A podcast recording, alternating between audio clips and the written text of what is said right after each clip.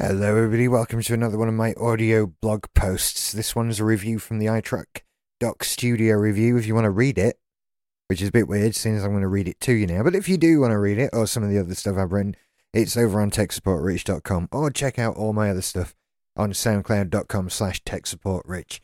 Anyway, I wrote this, so I'm going to read it to you now. It says, It's time we had a serious talk about the iTrack dock from Focusrite. For ages, I've been banging on about how Apple's technology ecosystem has stuff that the Android world just can't imagine. The iTrack dock is the sort of thing I'm talking about. The iTrack dock, I've said that a lot, transforms your iPad into a fully featured high quality mobile recording studio. As the name suggests, it's a dock, a black wedge that your iPad slides into in landscape and connects through a lightning connector. Unlike alternatives in the same field, the iTrack dock actually charges your iPad I'd be very apprehensive about beginning a live performance that relied on iOS apps without the ability to keep my iPad plugged in and charging throughout the gig.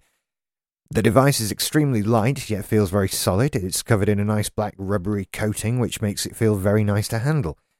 You're provided with two audio input channels, both with jack and phantom powered XLR. There are monitor outputs as well as a headphone jack, so you can happily attach a guitar and a high quality microphone and record both at the same time to two separate audio tracks. If you want to do something more podcast like, you could choose to go with two XLR microphones.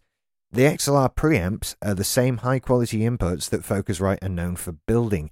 I use a Focusrite mixer for my main podcast recording and have no problems in recommending their products. Focusrite have an iOS app available that will let you do some recording, but you don't need it.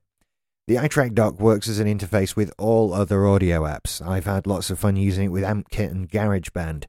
Actually, the app is a symptom of what happens when a company makes something that they wouldn't ordinarily make. Let me elaborate. I've been I've actually been testing the iTrack Dock Studio. The addition of the word studio means that along with the iTrack dock, you also get an XLR microphone, XLR cable, and headphones. To be fair, Focusrite aren't known for making any of those extra things. Consequently, they are all okay at best. You'd be better off with an AKG microphone and some nice Audio Technica headphones. The trouble is that you'll pay much more money to get everything separately.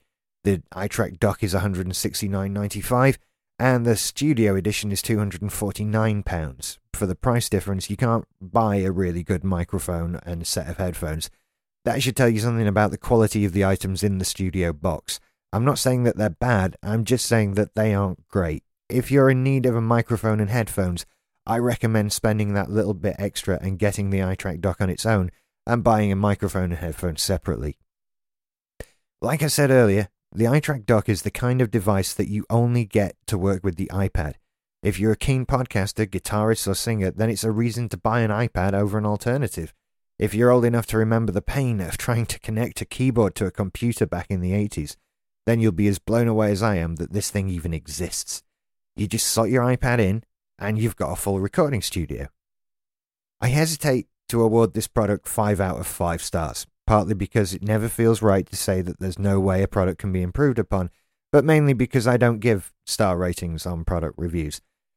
I suppose you could wish for more inputs, but then it won't cost $169.99, and I'm just picking something for the sake of it.